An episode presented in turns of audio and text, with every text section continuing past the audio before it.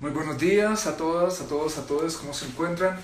Bienvenidos a nuestro programa semanal de necesidades humanas y metanecesidades.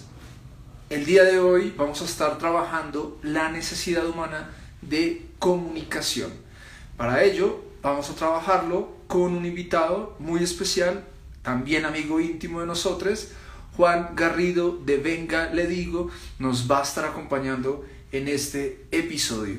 Aquí vamos a esperar a que se conecte, que nos envíe la solicitud y le vamos a dar acceso a nuestro episodio. Para empezar, bueno, ¿cómo han estado estas semanas? ¿Cómo, cómo los ha tratado el mundo?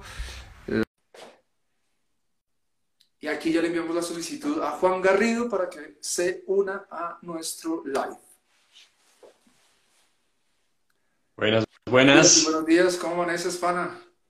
Hola Dani, un gusto, feliz de estar aquí contigo compartiendo este espacio. Un saludito a la comunidad de Sextima y a la comunidad de Venga, le digo que se conectan muy temprano a, a escucharnos. ¿Cómo estás? Oye, ¿cuánto? ¿Esta es la que, la que, la quinta vez que estás con nosotros? ¿Cuarta? No, no sé, tal vez la cuarta, la quinta. Ah, bueno, aquí, aquí nos están diciendo feliz porque nos conectamos, vamos a ir a Cali en 15 días. Bueno, 15 días, el 17 vamos a estar ahí. Bueno, bienvenidos a todas las personas que se están conectando. Juan, eh, para aquellas personas que quizás por primera vez te están viendo, por favor cuéntanos quién eres, qué haces y de qué se trata Venga, le digo. Claro que sí, Dani, yo pues me llamo Juan, Juan Garrido, yo soy uno de los cofundadores de Venga, le digo. Venga, le digo, es un emprendimiento social que se dedica a promover el diálogo como una herramienta para la vida de las personas. Nosotros específicamente nos dedicamos a crear experiencias pedagógicas alrededor del diálogo, donde las personas vienen a fortalecer sus habilidades comunicativas para mejorar sus relaciones interpersonales, desde la buena comunicación, desde el diálogo, digamos, como una categoría muy, muy grande. Eh, y ya, y a eso me dedico yo. Bueno, súper. Acabas de mencionar un par de, de palabras y de conceptos que me parecen bien importantes. Relaciones interpersonales y diálogo. Cuéntanos un poco más desde, desde Venga le digo y tu perspectiva, ¿qué entiendes desde relaciones interpersonales? ¿Y por qué el diálogo es tan importante en esta, en esta construcción? Vale, claro que sí. Pues, uf, digamos que desde el campo de la comunicación, específicamente desde donde lo trabajamos en Venga, le digo, eh, todo encuentro es una relación, como diría Martin Buber. Eh, y en ese orden de ideas, eh, las relaciones son todos aquellos acontecimientos o, o situaciones o momentos de interacción humana. En la medida en que yo interactúo contigo, y esa interacción puede darse de muchas formas, desde estoy en mi apartamento y al frente de mi ventana está el vecino y lo saludo, ahí se genera una relación, una micro relación, una pequeña interacción, un encuentro, pero ya hay un ejercicio de comunicación. Y desde eso hasta las relaciones más significativas, más íntimas, más importantes en mi vida, como lo puede ser mi pareja o mi familia o las amistades, etcétera, hay un encuentro, hay una relación, hay comunicación. Eh, y la relación humana, la relación interpersonal, está intrínsecamente atravesada por la comunicación, porque después de millones de años de evolución, la comunicación ha sido eh, la plataforma o la herramienta por excelencia para poder llegar a este, esta forma de vida que somos, eh, porque gracias a esa comunicación, gracias a esa red de información que somos, no solamente nosotros como cuerpos, sino que está también a nuestro alrededor y a nuestro entorno, hemos podido eh, ordenarla, comprenderla, organizarla eh, y cooperar entre nosotros para finalmente pues, sobrevivir como especie, digamos, ya en una escala mucho más macro. Eh, pero en últimas, la necesidad del diálogo, la necesidad de la comunicación, parte de una necesidad fundamental de cooperar para sobrevivir. En el caso, digamos, de, hablando particularmente de los seres humanos, aunque si nos vamos muy como a la escala macroplanetaria, diría yo que eh, el planeta entero, el universo entero es una red de información que constantemente se está comunicando para adaptarse y para seguir evolucionando. Pero para no emplear esos marcos, pues digamos que vamos a quedarnos en estos chipis eh, cromañones que somos nosotros.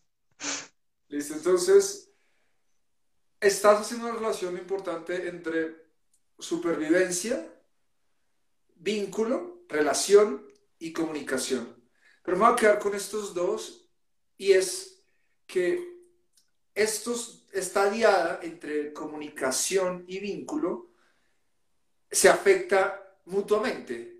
La comunicación afecta el vínculo y el vínculo afecta también la comunicación. Sí, nosotros en Venga le digo todo el tiempo nos la pasamos diciendo tu capacidad para comunicarte, tu capacidad para eh, hacer parte de una red de información entre seres humanos eh, determina en gran medida la calidad de tus vínculos y por lo tanto la calidad de vida, porque eres, vamos a reducirlo, digamos, pero eres tus relaciones, contigo mismo, con el mundo, con los demás. Y esas relaciones se tejen con la fibra óptica, con, la, con el material de las palabras, digamos. Por ejemplo, no decimos gratuitamente hilar fino cuando hablamos de ser muy específicos en eh, en, la comunicación que queremos hacer, porque es que literalmente estamos hilando fino, estamos tejiendo la filigrana de una relación eh, entre tú y yo, por ejemplo, en este momento, y de lo, entre más fino hilemos, ese tejido va a ser más bonito, imagínate un tejido muy bonito, es decir, va a ser un tejido de calidad, va a ser un tejido resistente, va a ser un tejido eh, que va a soportar todo lo que tenga que soportar la relación que estemos construyendo en este sentido. Entonces, sí hay una relación directa entre capacidad comunicativa, calidad del vínculo y eso encerrado en calidad de vida. Súper. Por lo tanto, la necesidad de comunicarnos se vuelve una necesidad también fundamental a la hora de lograr esta calidad de vida debido a que tenemos una buena calidad de vínculos. ¿Es lo que nos estás compartiendo? Así es. Pero, y, sé que tú, en tu proyecto y en tu, todo lo, que has desarrollado con Venga, le digo, la comunicación también tiene múltiples matices y uno de esos matices es el diálogo. O, ¿qué has, o sea, ¿qué has entendido de la comunicación y por qué hablas de estos matices cayendo en una especialización que es el diálogo? Claro, pues... Mm, el diálogo es una forma de comunicación entre los seres humanos. No es la única, porque en nuestra vida habitamos diferentes espacios comunicativos eh, que tienen funciones. Entonces me gusta mucho esta perspectiva desde la cual encontramos que el diálogo es un espacio comunicativo que cumple una función determinada, pero que no es el único. O sea, no nos la pasamos dialogando pero siempre estamos comunicando.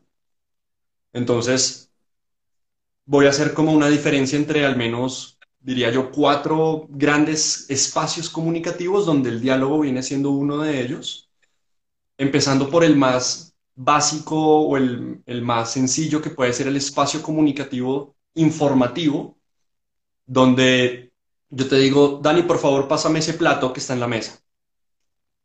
Es un espacio, eh, cumple una función donde estamos cooperando, por supuesto, a un nivel chiquito, eh, estamos interactuando, estamos teniendo un encuentro, una relación en ese momento, pero donde yo te digo, haz esto, por favor, haz esto, y tú lo haces y se acabó y salimos de ese espacio.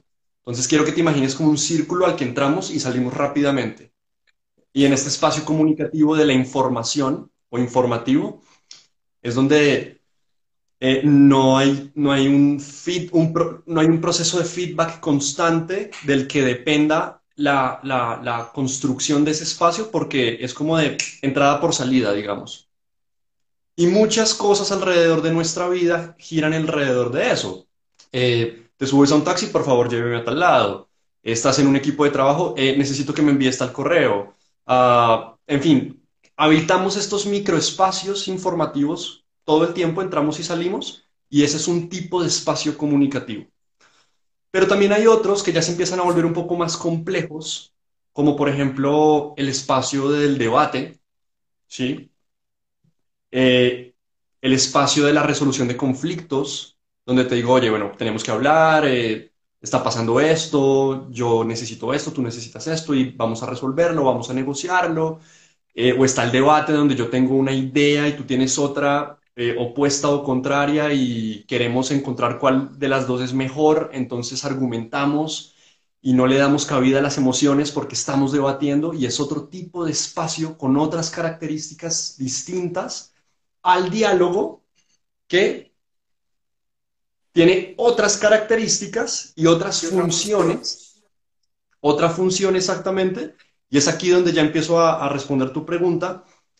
La función del diálogo o ese espacio comunicativo que llamamos diálogo, en Venga le digo, es un espacio cuya función es conectiva antes que comunicativa o informativa. Es decir, es un espacio cuya función principal es generar conexión entre los seres humanos, no resolver, no encontrar respuestas, no ser altamente, eh, digamos, como eficiente en el intercambio de la información y de los mensajes, sino de un poco de la mano de lo que yo sé que tú también has trabajado, el chismorreo. Desde esta teoría que trabaja Yuval Noah Harari, en la que eh, parte de nuestra capacidad para sobrevivir como especie se ha venido dado a partir de entender los mecanismos de confianza entre las personas, ¿cierto? Entonces la, confianza se ha vuelto una moneda de cambio para saber en quién confiar y en quién no, y esa confianza la transaccionamos o uno de los mecanismos eh, evolutivos y adaptativos de la confianza entre los seres humanos ha sido chismear, hablar por hablar, dialogar. En ese sentido, el diálogo conectivo, el diálogo para, para generar un vínculo de confianza. ¿Sí?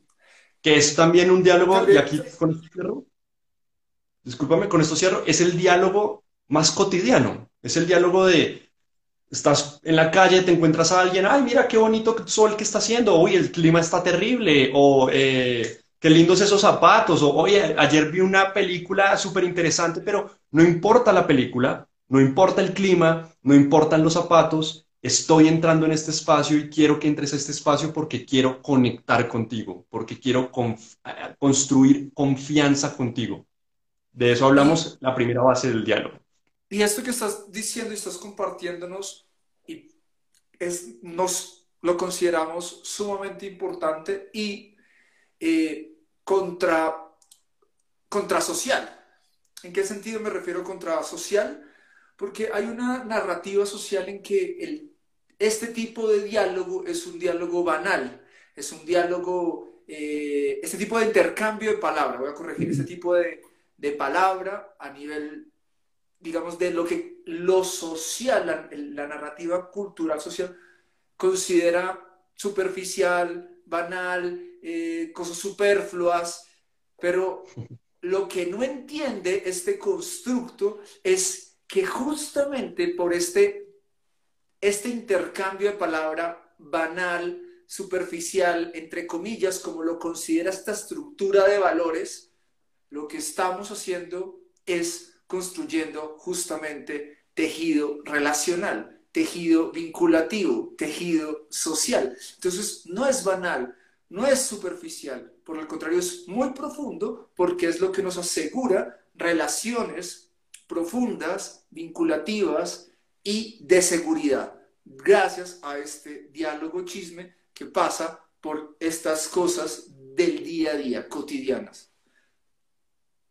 Estoy súper de acuerdo contigo, Dani, y creo que aquí abres un, o pones sobre la mesa un tema muy importante, y es que eh, las, las condiciones o las propiedades del diálogo como espacio comunicativo eh, es, no, sé cómo ponerlo en palabras bien, van en contravía de los intereses de la ideología, digamos, o la cultura del capitalismo, eh, que es algo muy reciente en la historia de los seres humanos en comparación a la aparición de los espacios comunicativos de diálogo. Es decir, venimos de miles de miles de años donde el diálogo ha sido un espacio comunicativo central en nuestras vidas para la formación de vínculos, que nos teje como comunidad, eh, como familia, como grupos de amigos, como, bueno, en todo, vecinos, lo que quieras.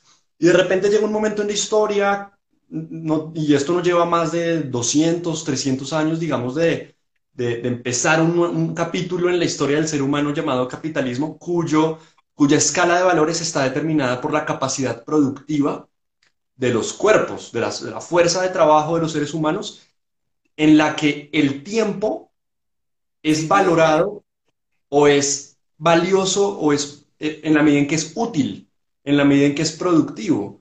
Productivo a esa maquinaria.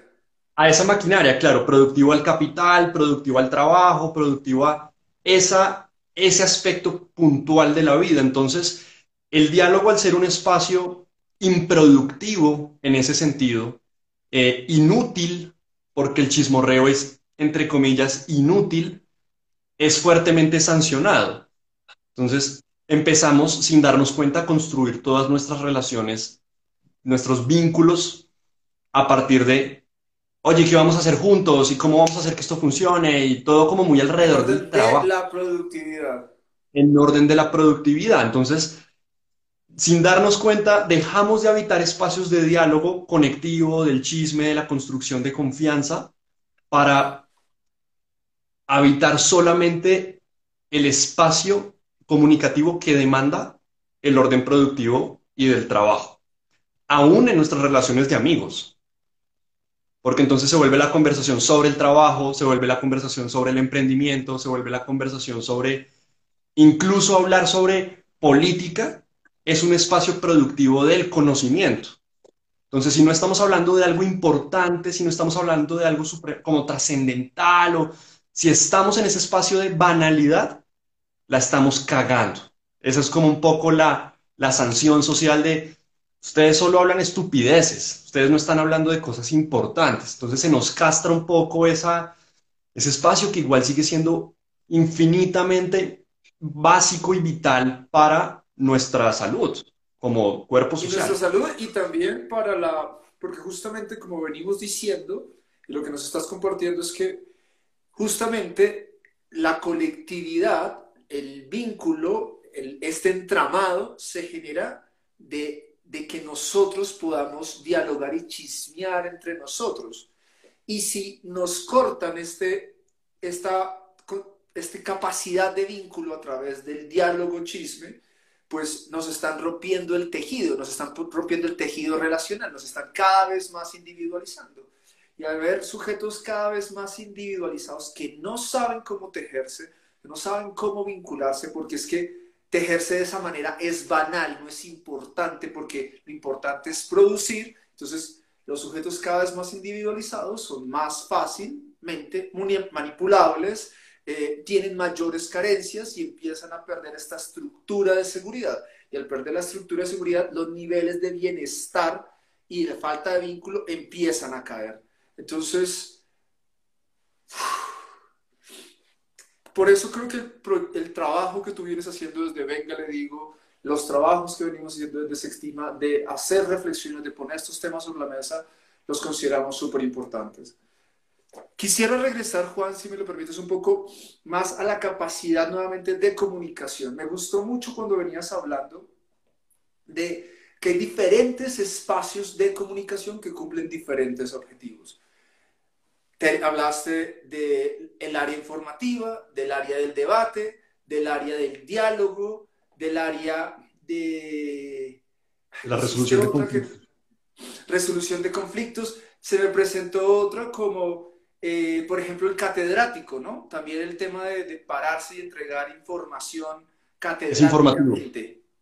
Es una variación del informativo. Es una variación del informativo.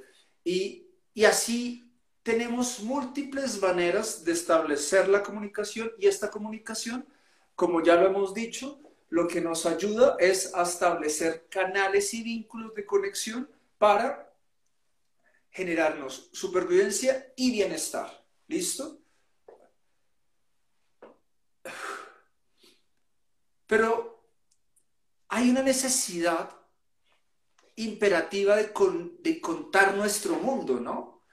Una de las cosas que yo he observado es que necesitamos comunicarnos, necesitamos contarle al otro mi mundo, el mundo que tengo adentro y, y para vincularme con vos, ¿cierto? Esta necesidad de, de, de hablar mi mundo, de expresarlo, es muy importante.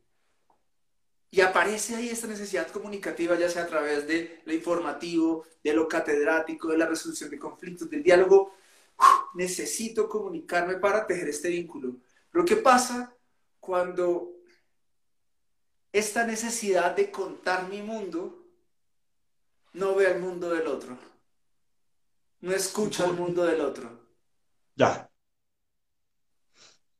es, es una gran pregunta, Dani, porque eh, la red de sentido que llamamos realidad, y quiero que nos lo imaginemos como una malla de hilos que está en todo lado, todo el tiempo, a toda hora, o sea, es el tejido de la realidad, la matrix.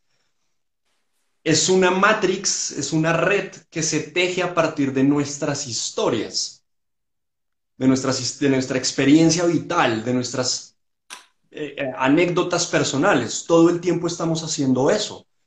Incluso diría, o me atrevería a decir que nunca estamos haciendo otra cosa que no sea contar nuestra historia. Porque cada cosa que yo hago, incluso sin la necesidad de hablar de el habla o las palabras, sino nuestras acciones, son actos comunicativos. Si yo voy y me hago el desayuno y me hago un cereal con leche vegetal y no animal, estoy contando, estoy haciendo un statement político, cultural, social, económico, ecológico del mundo, y me estoy contando mi historia propia desde ese lugar donde decido dejar de tomar leche animal y empiezo a tomar leche vegetal. Así igual con la ropa que uso, con el lugar donde vivo, la ciudad donde nací, la familia que tengo, los amigos que escogí, los lugares donde voy, el trabajo que tengo, etcétera, etcétera, etcétera. Todo hace parte de una red de sentido que al final eh, ubico en el lugar de mi identidad. Entonces, de continuo eso. Entonces, lo que tú nos estás poniendo sobre la mesa en este momento es que somos contadores de historias. Y, naturalmente, y no podemos ser otra cosa sino contadores de historias. Okay. O sea, el contar historias es lo que nos tiene aquí. ¿Sí? Eh, como especie, quiero decir, a todos nosotros. Nos hemos contado grandes historias a lo largo de la historia de la humanidad, nos hemos contado la historia eh, de los dioses, nos hemos contado la historia de las grandes civilizaciones, nos hemos contado la historia del fin del mundo, del Internet, nos hemos contado y nos las creemos y necesitamos creer en ellas aún sin darnos cuenta que estamos creyendo en historias para poder operar. Si no creyera en la historia del dinero, si no creyera en la historia de la ropa, pues no tendría sentido que yo estuviera acá y, sería insoportable la realidad sin pasarla por el filtro de unas historias que necesariamente tengo que asumir como verdades. Pero para no irme a esa conversación sobre la realidad y la verdad, que no sé por qué hay una fuerza de atracción que siempre nos lleva hacia ese lugar, eh, te digo sí. Naturalmente contamos historias, pero entonces me devuelvo a la pregunta que me acabas, que me hiciste antes, y es, ¿qué pasa cuando yo no me doy a la tarea de escuchar la historia del otro y solamente me, me, me permito un espacio donde solo escucho mi propia historia? Lo que sucede ahí, Dani, es que estoy construyendo un, mapa de sentido, una realidad, un tejido que solamente responde a mi identidad, solamente responde a mis valores, a mis creencias, eh, y eso es lo que en teoría de la comunicación se llama una cámara de eco. Todo lo que veo, todo lo que pasa a mi alrededor, es un eco de mi propia voz, es un eco de mi propia psique, pero eso no es verdad, es decir, hay mucho más que yo afuera.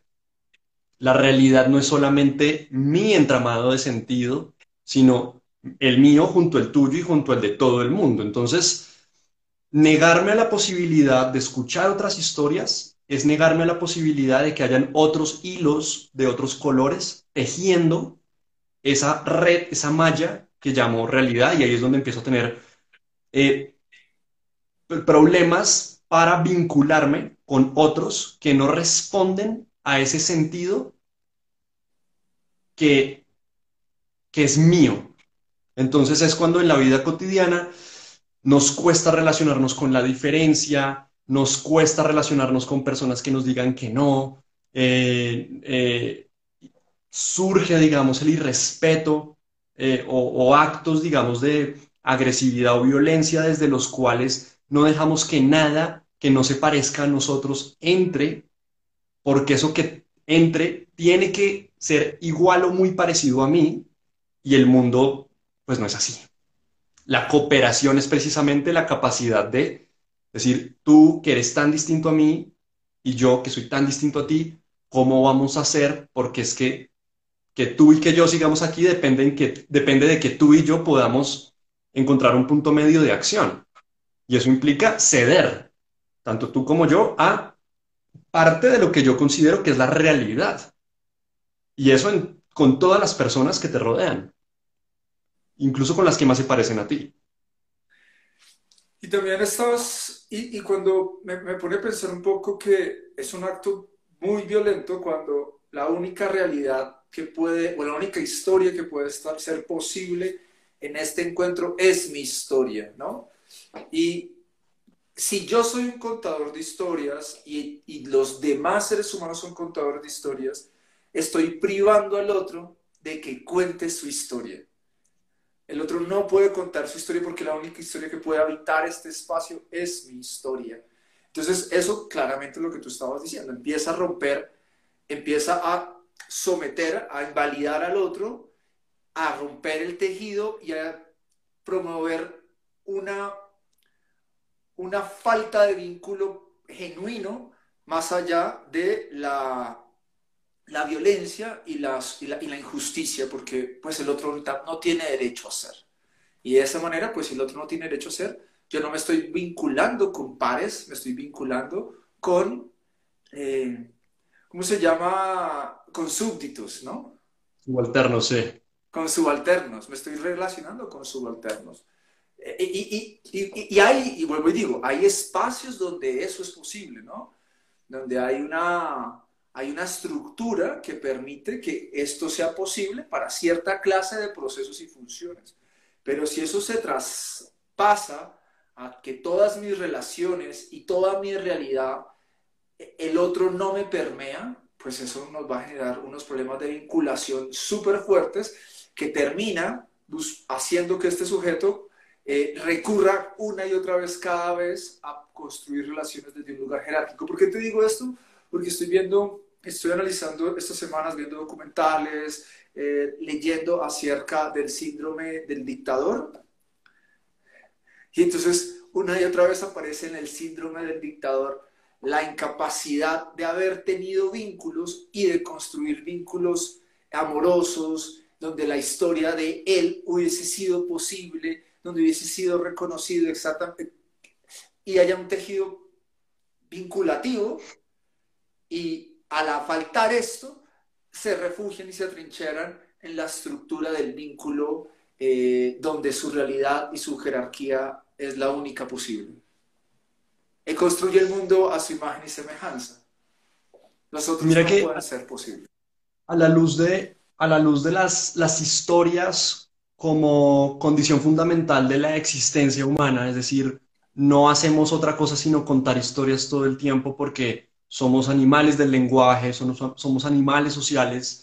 Eh, de nuestra capacidad para contar historias depende nuestra capacidad para entrar a un círculo, a un clan, etcétera podemos leer eh, las necesidades humanas como también partes narrativas de esa historia que nos estamos contando todo el tiempo. Cuando yo te digo, tengo tal necesidad o tal necesidad o tal necesidad, te estoy contando mi historia.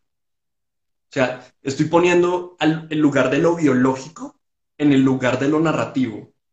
Porque cuando estamos en una relación y una de las dos partes eh, no permite que el otro satisfaga sus necesidades o viceversa, eh, pasamos por ese lugar de no permitir que el otro cuente su historia.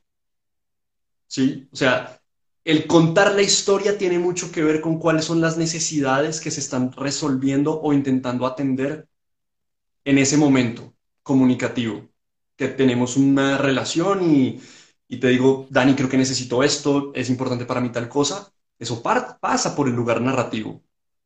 Eh, entonces, nunca lo había visto de esta forma, como esa, esa, esa compatibilidad estructural entre lo que es la satisfacción de las necesidades y la, y la, y la capacidad narrativa de los seres humanos. Creo que hay un lugar muy compartido donde estamos hablando de lo mismo, donde estamos hablando de lo, de lo mismo al final, porque la violencia es una narrativa.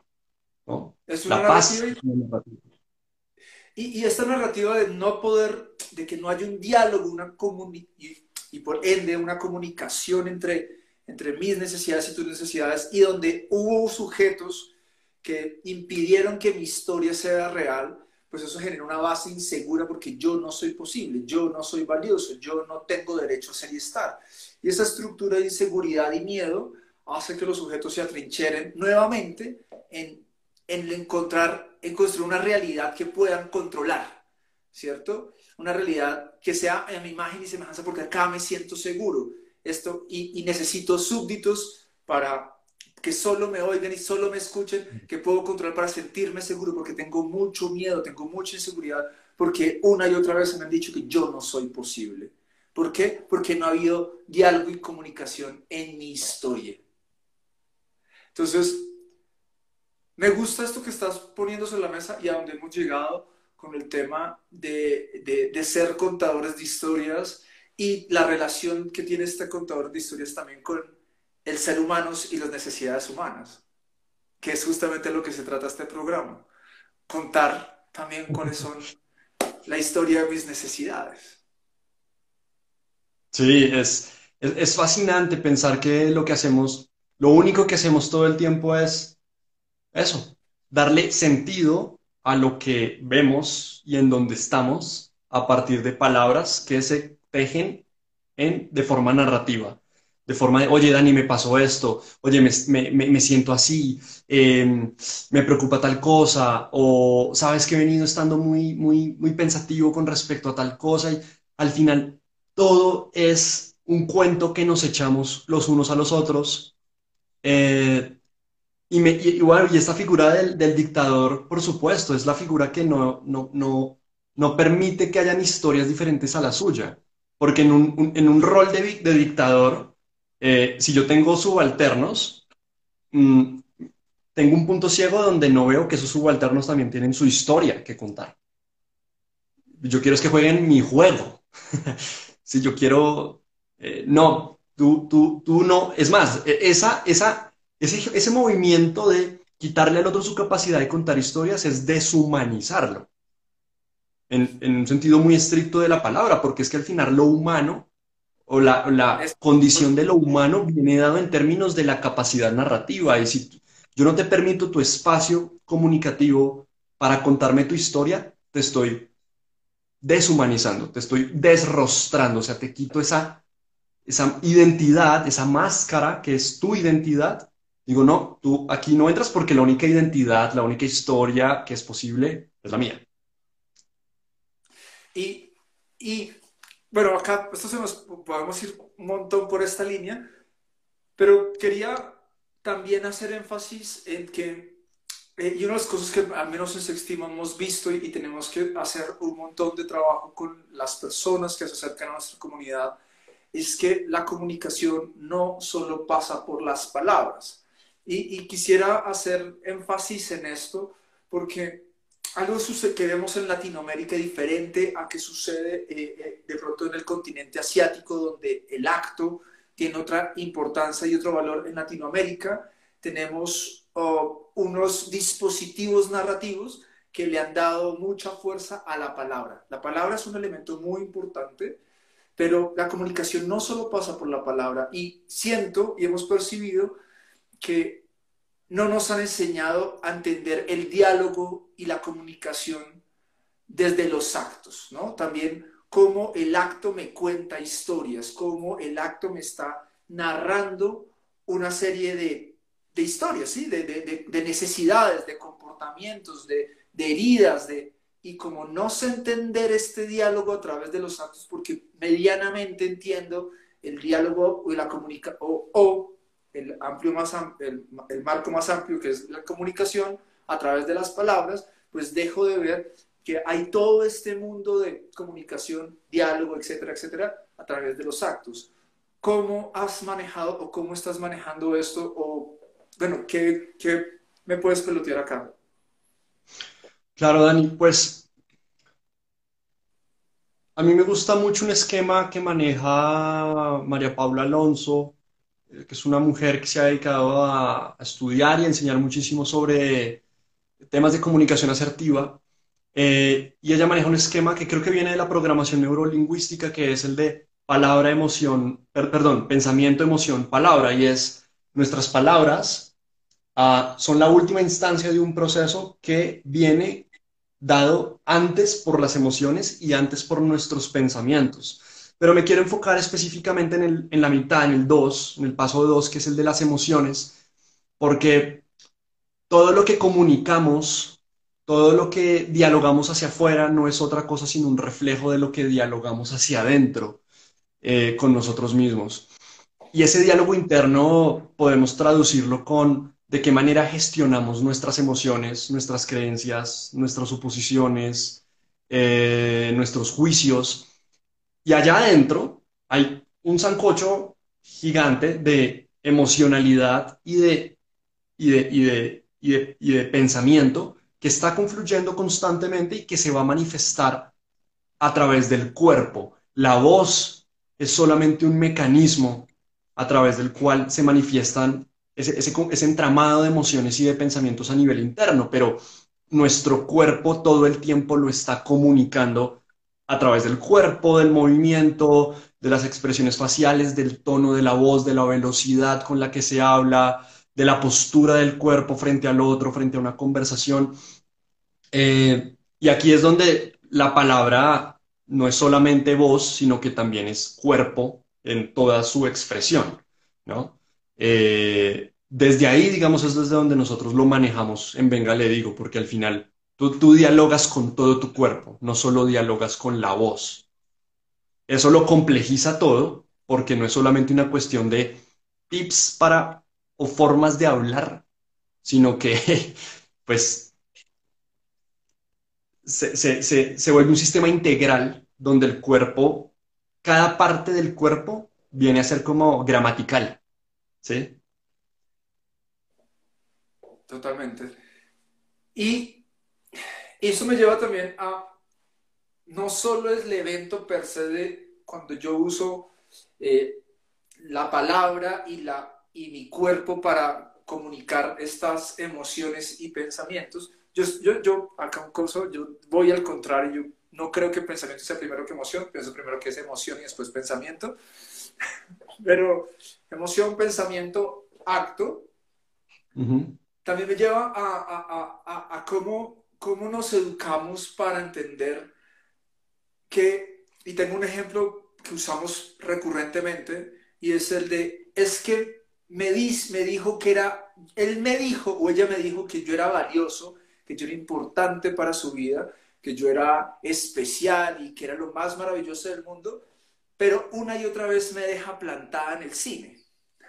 Entonces, aquí este acto comunicativo, sí pasa, algo me está diciendo en la palabra, pero en los actos también me está comunicando otra cosa, me está diciendo algo y hemos visto una reiterada eh, eh, ruptura en la sinapsis de los sujetos inmersos, sobre todo en la cultura latinoamericana, donde no pueden observar lo que les dice el acto, sino se quedan es con la palabra.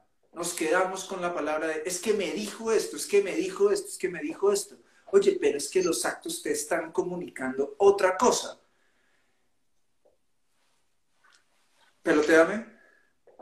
Sí, sí, sí. No, precisamente, digamos que voy a, a, argumentar un poquito porque eh, yo, yo, manejo el tema primero de los, las creencias, pensamientos, juicios, suposiciones antes que las emociones, aunque eso seguramente es una triada de conceptos, eh, pensamiento, emoción, palabra que está completamente en sinergia todo el tiempo entre ellos, pero para darle un orden lineal de entendimiento y, usando el ejemplo del cine, por ejemplo, eh, me generan preguntas como, por ejemplo, ¿cuál es la razón por la cual esta persona llega tarde al cine? ¿Cierto? Entonces, si yo me remito al pensamiento que evocó esa acción de llegar tarde, puedo, por ejemplo, ponerme a especular y pensar que en la parte del pensamiento, en la parte de las creencias, no hay una valoración tan alta al ser puntual o que no es tan grave o que yo estaba haciendo tal cosa y el trancón y pues de repente no, mejor dicho, me relajo porque desde la creencia hay una valoración de de pronto no es tan grave si llego 10 minutos tarde, supongamos, lo que sea. Y esa creencia, esa forma de interpretar la realidad y el tiempo y el espacio genera una emocionalidad que básicamente es, pues mi cuerpo no se va a estresar, tanto como si creyera que llegar tarde es lo peor del mundo. Si yo creyera eso, emocionalmente mi cuerpo se va a agitar y va a hacer todo lo posible por llegar y apenas llegue va a pedir disculpas y va a demostrar, va a comunicar, supongamos, que, eh, que estuvo mal. Pero si la persona llega y de repente dice, ay, fueron 10 minutos, no, no, no seas tan exagerado, por poner cualquier ejemplo, hay una relación entre la emocionalidad y el pensamiento que se teje previo a ese acto comunicativo de no fue tan grave.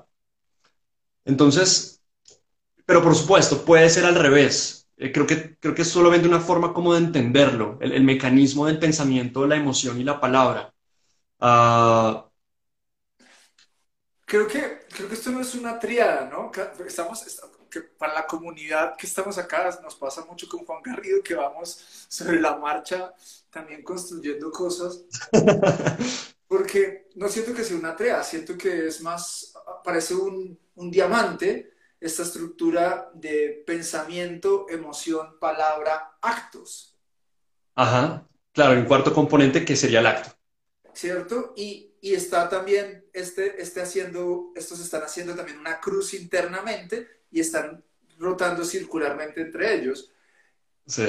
Pero, y, y me gusta, ya entendí por qué, en qué momentos colocaste el pensamiento antes que la emoción, ¿cierto? Para hacer un, pues un ejercicio de actuarlo y llevar por, pues el verbo a esto. Pero hay otros instantes donde la emoción pasa primero que el pensamiento.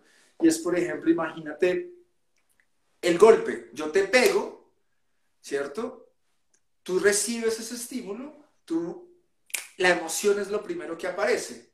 Ahí, ahí tiene que entrar un espacio de respiración y de pausa para que yo pueda meter mi sistema de creencias y le dé una regulación a esa emoción o sencillamente si no existe este sistema de, de autorregulación, pues la emoción sale, se dispara de una base hacia el acto y pues sale el acto también a maltratar y a, de abrir al otro. Entonces hay momentos donde la emoción y después entra el pensamiento a pensar este evento y entra toda la estructura, ideas y conceptos que yo tengo frente a la rabia, frente a la tristeza, frente a el estímulo emocional que aparece. Entonces, también creo que es importante ver que no es lineal, sino que depende del contexto. Algunas veces va a pasar primero el pensamiento y otras veces va a pasar primero la emoción.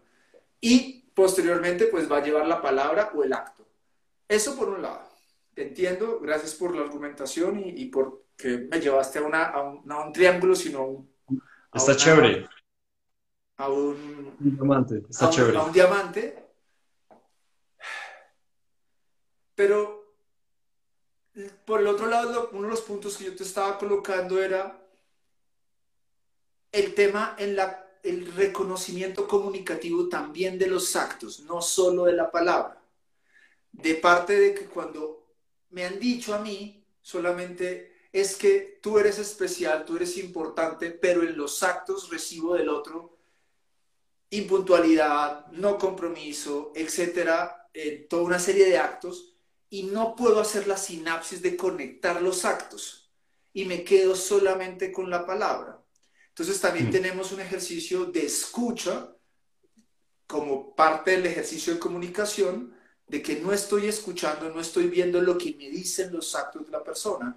Y eso es algo que nosotros en Latinoamérica nos preocupa un montón. Las personas estamos solo enfocadas en escuchar y en intercambiar información desde la palabra y no la observación y la escucha de los actos como ejercicio comunicativo. Estoy supremamente de acuerdo contigo en eso, Dani, y creo que la razón por la cual la palabra, o, más bien el ejercicio de comunicarnos y de dialogar es tan importante es porque eh, a través de ese ejercicio se construye la confianza, pero la confianza necesita ser corroborada por actos para que se sostenga. Es decir, mi palabra vale lo que mis acciones te demuestran. Entonces, la palabra como algo que tengo, por así decirlo, es algo que puede ganar o perder valor, ¿no? Devaluarse o, sobre, o, inflarse, digamos, en su valor en la medida en que mis actos sostienen lo que dicen mis palabras. Eh, dependiendo también, creo yo, y esto es importante del tipo de vínculo o de la interacción que estemos teniendo, pues vamos a necesitar que las acciones sostengan más esas palabras. Si tú y yo tenemos una relación donde estamos saliendo y vamos a cine, eh, ya no basta con que tengamos una linda conversación para construir confianza. Eh, vamos a pasar a una instancia mayor o un poquito más comprometedora donde los actos vienen a entrar o tienen que entrar a jugar un, un rol de coherencia con lo que yo digo y con lo que yo hago. Y, entre más profunda vaya la cosa, entre lo que pienso, entre lo que siento y la coherencia al final entre palabra, emoción, eh, pensamiento y acto en ese, en ese diamante que estamos aquí poniendo sobre la mesa, cada vez es mayor. Porque entre más confianza yo te doy más. Es más, desde, el esquema, por ejemplo, de, diálogo que trabaja en Venga, le digo, el diálogo como espacio, imagínate un círculo, tiene un anillo, que es el anillo de la empatía, tiene tres anillos, el de la seguridad psicológica, el del aprendizaje y el de la empatía. Y en el de la empatía una de las, uno de sus componentes es la vulnerabilidad.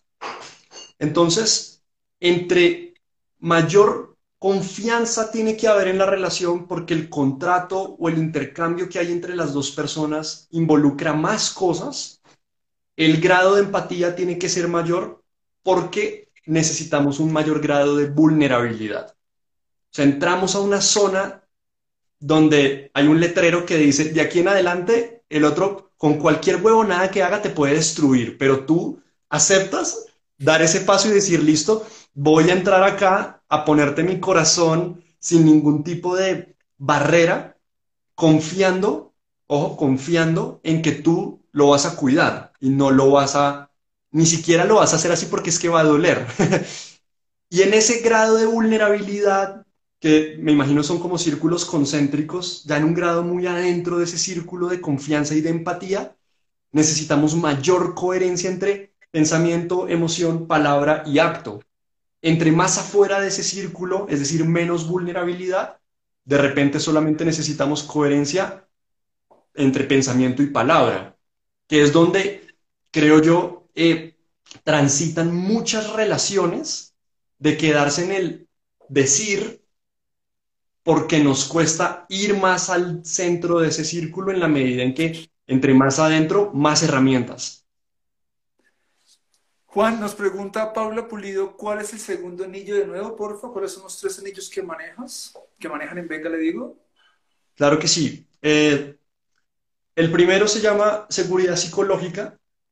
Ah, es un concepto acuñado por el psicólogo Timothy Clark. Y la seguridad psicológica básicamente es un espacio donde yo me siento seguro, eh, valga la redundancia, eh, para, para contribuir y para criticar. Digamos que son dos de los aspectos más importantes de la seguridad psicológica. El poder decir lo que pienso y decir lo que pienso aun cuando eso que digo reta el status quo. ¿Sí? Seguridad psicológica. El segundo es el espacio de aprendizaje, el anillo de aprendizaje, que es cuando el espacio comunicativo se vuelve un espacio donde eh, estoy en la disposición de aprender lo que sea que tenga por enseñarme el otro a través de su propia historia y donde también puedo enseñar. Y el tercero viene siendo este anillo de empatía, que tiene mucho más que ver con la vulnerabilidad, la gestión de emociones fuertes y de incertidumbre. Eh, y de incertidumbre me parece que es, un, es, un, es un, una palabra clave porque en la medida en que más emociones transacciono contigo, entre más vulnerabilidad, entre más empatía, la incertidumbre de que tú puedas volverme añicos es mayor.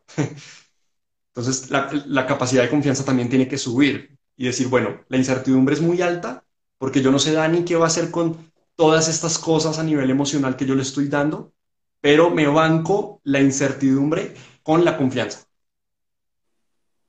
Esos son como, a grandes rasgos, como los tres anillos eh, que configuran un espacio de diálogo desde el trabajo de Venga le digo. Es más complejo que eso, pero lo dejo ahí. Gracias, Juan.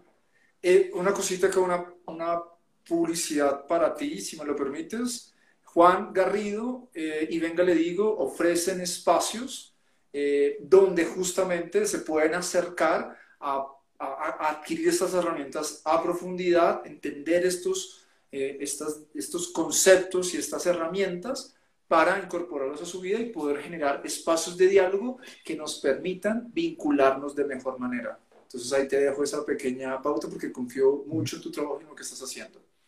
Gracias, Dani. Quisiera, quisiera remontarme a algo que dijiste en un momento de este live, y es que la como somos contadores de historias, nuestra comunicación no solo está en la palabra y en las distintas modalidades de intercambio de palabra, sino también está en nuestros actos de cómo nos vestimos, ¿cierto? Cómo, cómo me preparo la comida, qué tipo de comida como, a qué lugares frecuento, eh, cómo cuido el planeta. Todo esto está contando también en nuestros actos, está comunicando nuestra historia. Lo que yo he adquirido, mi experiencia, mis conocimientos, la va narrando.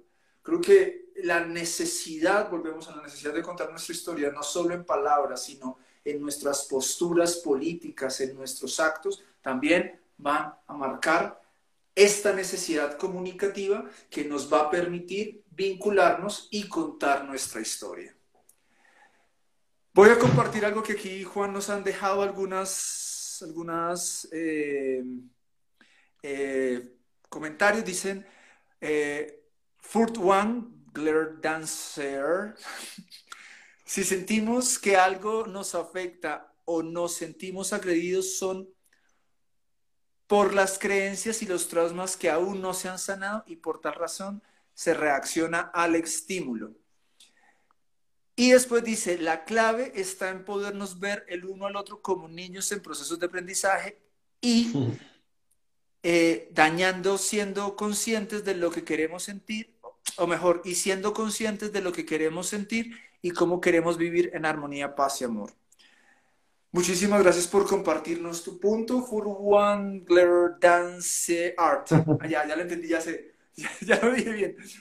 Como es Fort Wangler Dance Art. Listo, ya creo que es así. Ah, creo. Eh, una de las cosas aquí, eh, sí, al menos de esta postura, creo que lo que pones, y creo que Juan también lo has dicho, eh, nuestras historias, nuestros conceptos, nuestros traumas van a marcar cómo yo reacciono frente al estímulo, ¿cierto? Llega este estímulo y yo voy a reaccionar de cierta manera frente al estímulo, a generar ciertas emociones. Pero quiero que también ser muy cuidadoso, que al menos lo tengamos sobre la mesa, que no todas las cosas de, la, la manera en cómo se expresa nuestra emoción pasan por un proceso mental pasan también por procesos fisiológicos que están ahí presentes y que es una reacción del cuerpo que habitamos para nuestra protección y no todo pasa por el tema mental, que creo que eso es bien importante que lo reflexionemos. Juan, ¿algo que quieras aportar para ir cerrando este live el día de hoy? Sí, Dani, yo quisiera un poco como decir la conclusión obvia, pero en la medida en que hemos venido hablando todo el tiempo alrededor de la comunicación como una necesidad que satisface necesidades, porque al final es muy loco eh, detenerse dos segundos a pensar cuánta comunicación se necesita en todo lo que hago, o en la, no sé, o sea, es que, bueno, tendría que ser un ejercicio muy exigente para decir, voy a hacer una lista de las cosas en las que no necesito comunicación. Eh, es decir, parece que está en casi todo, si no en todo. La conclusión obvia que me queda de eso es, bueno, si es tan importante aprender a comunicarme porque de eso depende mi supervivencia, en última instancia, y por lo tanto mi bienestar, porque son dos palabras muy relacionadas, quizá en el 2021 supervivencia tiene más que ver con el bienestar y con calidad de vida que con no morir, porque ya no estamos en unas cavernas donde morir era la probabilidad más alta.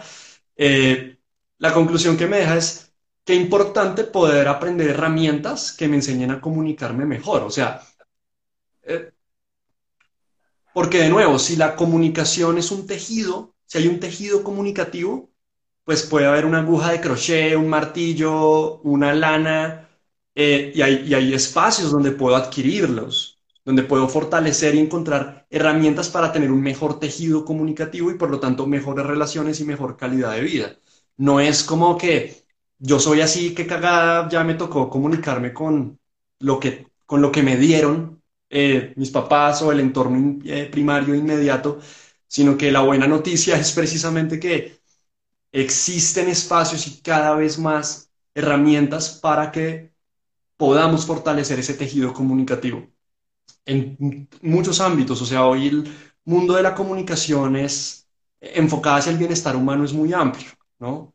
Está comunicación no violenta, comunicación asertiva, resolución de conflictos, negociación, diálogo. Eh, pucha, es un universo muy grande eh, que al final tal vez lo único que nos, que a mí me deja es que no hay excusa, o, por lo menos no, no, no, no es que no haya algo que yo no pueda, que yo pueda hacer, como que sí se puede, sí, sí, sí, sí puedo reconocer que por supuesto, puedo tener, puedo venir de un entorno donde no me facilitaron herramientas para comunicarme bien, pero eso no significa que no me pueda convertir en un gran comunicador.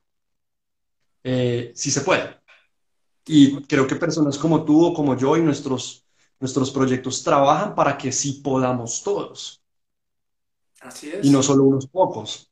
Así es. Eso es lo que, lo que quisiera compartir de últimas, Dani. Mm, digamos que ha sido un live espectacular, como, como la gran mayoría de nuestras lives y conversaciones. Muy agradecido de tenerte en mi vida, no solo como marca, sino como amigo, y, y, que eh, la comunidad haya tenido el espacio y la oportunidad de escucharte y escuchar las ideas que hemos puesto sobre la mesa y que vienen desde tu experiencia y tu trabajo. Juan, muchísimas, muchísimas, muchísimas gracias eh, por tu presencia, por lo que estás haciendo, por tu conocimiento y por estar aquí. Muchísimas gracias. Eh, pueden seguir a Juan en ven, arroba que venga le digo. Eh, y sí, va a quedar el live grabado en el perfil de Sextima a continuación. Si no lo pudieron ver completo, espérense unos 10 minutos y ya va a estar arriba en el perfil de Sextima. Juan, bendiciones, abrazos, compadre y nos vemos en el siguiente espacio. Chao, chao a toda la comunidad y nos vemos el próximo jueves para trabajar otra necesidad humana y sus meta necesidades. Eh, eh, a las 7 u 8 de la mañana van, se están notificando los horarios, pero nos vemos el próximo viernes muy puntuales. Hermoso día para todos, nos vemos al rato. Chao, chao.